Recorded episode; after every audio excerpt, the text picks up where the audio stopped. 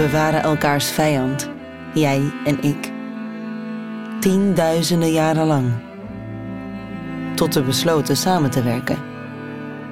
En nu zet je mijn naam op de jaarlijkse kerstkaart en op het bordje naast de voordeur. En post je vier keer per dag foto's van mij op Facebook. Kijk eens, wat schattig. Zo communiceren jullie met elkaar. Wij doen dat anders. Duizenden jaren geleden huilden we samen tijdens de jacht om van elkaar te horen waar we ons bevonden. Links voor, rechts achter. Puur teamgevoel. We huilden naar de volle maan. Dat ding gaf te veel licht om te kunnen jagen. Als hond huilen we nog maar heel soms. Als we ons gevoel willen uiten. Als we ons verstaanbaar willen maken, hebben we onze blaf. Die begrijpen jullie direct. De er is iemand aan de deur blaf. De ik wil spelen blaf. De hongerblaf. De ik ga vechten blaf. Allemaal variaties in toonhoogte, duur en frequentie. Het is een universele taal, hè? Hebben jullie ook toch? Zo'n universele taal? Ik houd persoonlijk het meest van jazz. Net als mijn baasje en al haar honden voor mij.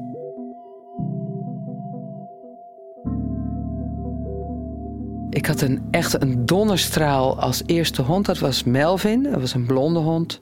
En mijn tweede hond die ik kort heb gehad was ook een blondje. Een Ellard.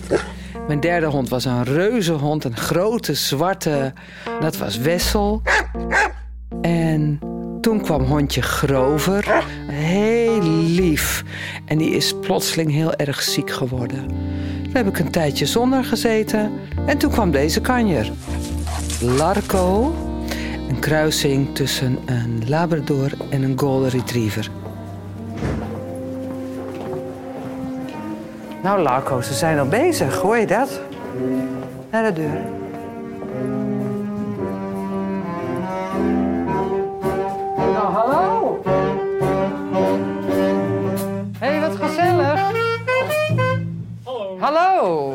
Dat is een jazzhond, hè? Vindt dat helemaal prima. Die is gewend aan lawaai. Die snuffelt nog eens wat door het lokaal. Die begroet iedereen even en die gaat het liefst een beetje in het midden liggen. Zoals hij, zodat hij de deur in de gaten kan houden, maar ook de mensen. En uh, ja, die, uh, die ligt daar lekker oplettend relaxed bij. En uh, hij uh, kan eigenlijk tegen al het lawaai, behalve tegen een vals zingend dameskoor. En wat hij dan doet, en um, dat is echt zo grappig, dan legt hij zijn pootje over zijn oren. En daar hebben de dames wel foto's van gemaakt. Dat hij, um, nou dan zingen ze en dan ligt zo'n hond echt zo met zijn pootje over zijn oren van, oh nee. Nou, uh, genoeg met uh, dat geslijm met mijn hond. Kom hier. Kom. Zullen we starten met Come Rain or Come Shine? Administratie klaar. Yes. Blazers klaar. Ja. Drummer klaar. Ja. Bassist klaar. Yes. Annette klaar. Pianist. A one, a two. One, two, three, and go.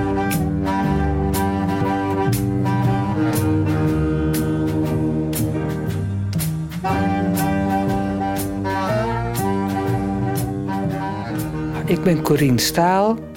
Ik ben 57 jaar, woonachtig in het noorden des lands, in Leeuwarden. Um, heb drie kinderen. Heb een vak als muzikus. Ik ben pianist, koordirigent en ik uh, componeer, arrangeer. Um, ben werkzaam aan de muziekschool in Sneek, het CKS. En ik heb een hond nodig omdat ik de ziekte van Leber heb. En dat houdt zoveel in als dat je uh, uh, nou ja, bijna blind wordt. Ik heb vroeger nog wel wat kunnen zien. Beetje hè, de, de, de lagere schoolboekjes. Anne en Jan heb ik nog wel kunnen lezen. Nijntje.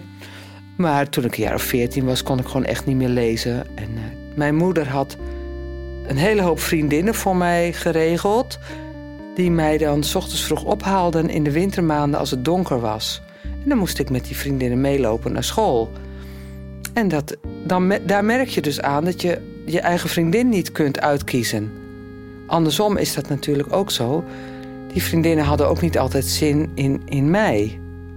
En dat voel je. Maar ja, je hebt het gewoon nodig, dus daar leg je je bij neer. Je krijgt op een gegeven moment, eh, eh, omdat je dat ziet van anderen, dat die overal naartoe gaan, op de fiets stappen, dan zie je dat jij dat niet doet. Dus mensen fietsen gewoon weg. En jij kan dat niet. En jij kunt niet beslissen dat jij ergens naartoe wilt lopen. Of dat je iets niet ziet en dat je ergens tegenaan kleunt. En er komt een dag dat je gewoon behoefte hebt aan vrijheid.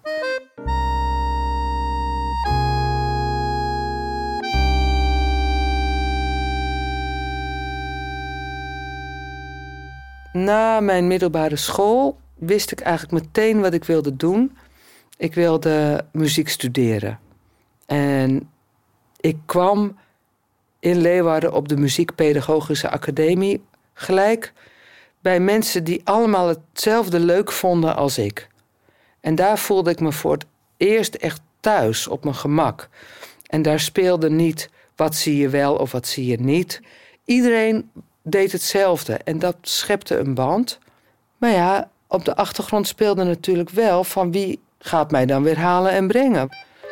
En toen kwam er op een dag een studiegenoot en die haalde mij ook op mijn tegenzin. En die zei op een gegeven moment van... joh, waarom neem jij niet een geleidehond? Nou, en bij mij gingen alle stoppen door. Wat, een hond? En ik was dat niet gewend. Ik dacht, wat moet ik met zo'n beest? En dat kan ik helemaal niet. Maar toen was het zaadje wel geplant.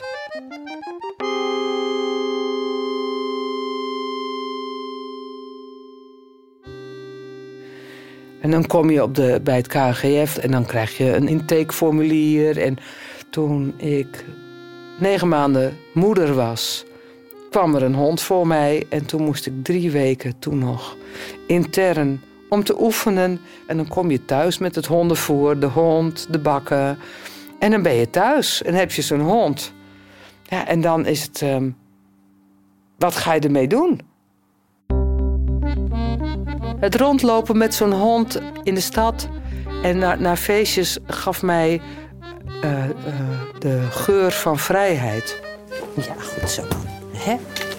Riem om. Voetje voor voetje leerde ik mijn buurt veel beter kennen. En op het laatst pakte ik gewoon mijn kind en die hing ik in een draagzak. En dan ging ik de stad in. En mijn eerste actie de stad in was en heel grappig eigenlijk. Koninginnedag, toen nog 30 april. Vrijmarkt. Overal mensen in de stad op kleedjes. Troep, drukte. En ik wist eigenlijk helemaal nooit dat daar een vrijmarkt was. Dat dat ook in Leeuwarden was. En op een gegeven moment vroeg ik de hond of hij even een bankje wilde zoeken. Want ik wist dat, dat je ergens kon zitten. En ja, in die drukte was er geen bank. Dus toen gaf hij me een hele mooie blauwe bank. Die uh, verkocht werd op de Koninginnedag. En daar ben ik lekker gaan zitten.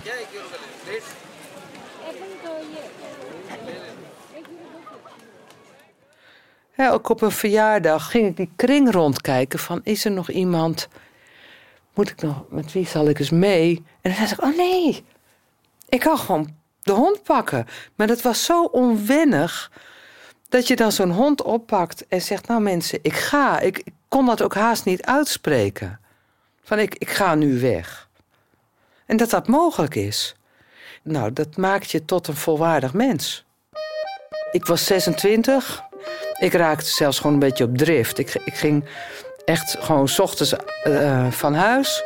En s'avonds laat dook ik de kroeg in en uh, nam rustig ook een paar bier. En ging dan uh, echt gewoon ook midden in de nacht weer naar huis. Met die hond, ik ging feest vieren.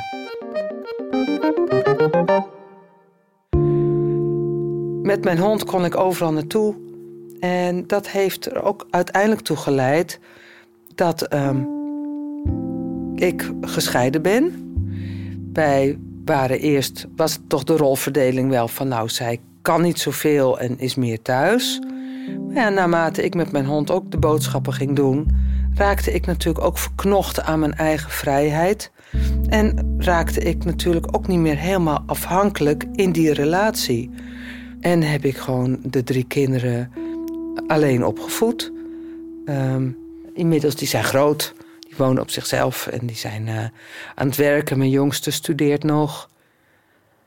En ze kijken met enorm veel plezier terug. Dat ze ook wel zeggen: Goh, mam, dat gedoe. Wij waren altijd zo'n optocht, zo'n karavaan. Nog een kind aan een elastiekje. Een, uh, een kind in de rugdrager. En, en een kind los. En dan een hond. En dan ging ik de wijde wereld in. IJsjes halen naar de bakker. Uh, naar de peuterspeelzaal. Naar de dokter. Allemaal van die dingen die gewone moeders ook doen ja, zo, anders kan ik het toch niet zeggen. Je bent uiteindelijk een gewone moeder. Alleen met een hond.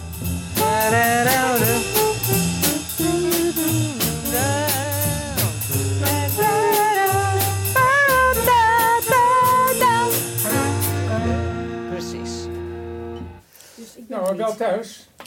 Nou, dankjewel. Ja. Jongelui, tot volgende week. Ja. Weer een lekkere les. Ja, dankjewel. Hou je de trein ook nog?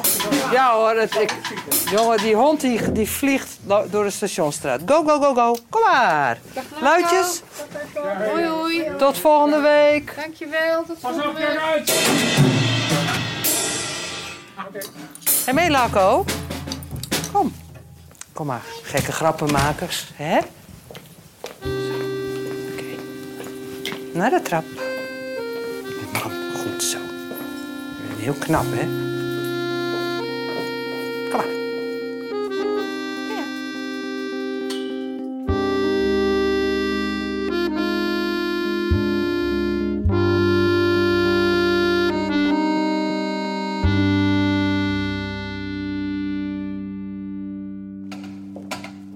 Dat is kamer 2. Nee, Franklin, dit is niet onze kamer. Nou, we zijn hier in het hoofdgebouw van KGF Glijnhonden. We hebben hier beneden een, uh, een hotelstraat, noemen we dat. Daar zitten zes slaapkamers. Die zijn uh, ingericht om, om gewoon een dag en nacht te verblijven. En dan ben je hier vijf dagen intern. En dan ga je vijf dagen met je hond en je instructeur... s'morgens en smiddags op pad naar een locatie waar getraind wordt. En waar je dan wordt geleerd hoe je met de hond moet lopen. Even kijken hier. Ja, de deurklink. Oh ja, letter E. Dit is onze kamer. Dan gaan we hier naar binnen. Even wachten. Ik eerst, hè? Dan mag jij. Kom maar. Ik ben Alice Willemsen, uh, instructeur bij KGF Geleidehonden. En ik ben uh, blinde geleidehondeninstructeur.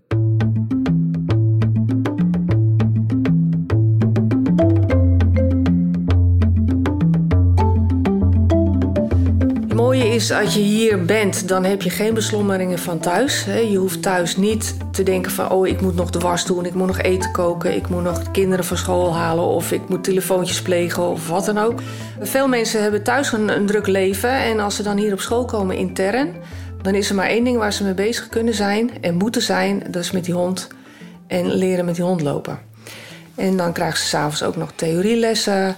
Dus het is een wel een hele intensieve uh, periode dat ze hier zijn, uh, waar ze les krijgen. Even kijken, even mijn spullen ophangen, de kapstok. Oh, ik moet even plassen, jongen. Wacht eventjes, ja? Blijven. Ja, dat, eh, mensen die hier komen uh, en, en, eigenlijk uh, de bus instappen, want dan gaan we naar een locatie. En dan, uh, ja, als mensen uit een dorpje komen en ze komen dan bij ons in Amsterdam, dan is het wel schrikken met al dat geluid en al dat brommers en noem maar op. Het is best wel shocking voor heel veel mensen. Kunnen dan ook best heel emotioneel raken van wat ze meemaken. En gaandeweg raken ze een beetje vertrouwd en merken ze dat die hond daar heel veel in kan betekenen als jij geluid hoort waarvan je denkt, wow, wat is dat zeg? En die hond staat daar heel stabiel naast je te kwispelen. En die zegt, kom maar baas, ik weet het wel. Ik ga je wel hier eh, door die ellende heen helpen. Ja, dan zie je mensen langzaamaan van eigenlijk een heel bang iemand... Uh, groeien naar een heel uh, ja, vertrouwd en, en, en zelfvertrouwd iemand... die daar in Amsterdam rondloopt. En gaan dan ook vol vertrouwen naar huis. Ook met het verhaal naar iedereen van... nou, als je in Amsterdam kan lopen, kan je de hele wereld aan. Dan denk ik, ja, dat, ja, is machtig mooi. Daar gaat mijn hart sneller van kloppen. Daar word ik heel blij van. In een roedel help je elkaar. Als je deel uitmaakt van een sterk team, krijg je meer zelfvertrouwen, meer durf, meer vrijheid en wordt de wereld groter. En dat is precies de kracht van onze roedel van twee. En vergeet niet, in elke goedmoedige lobbes, in elke worst op pootjes, schuilt diep van binnen nog steeds die wilde wolf.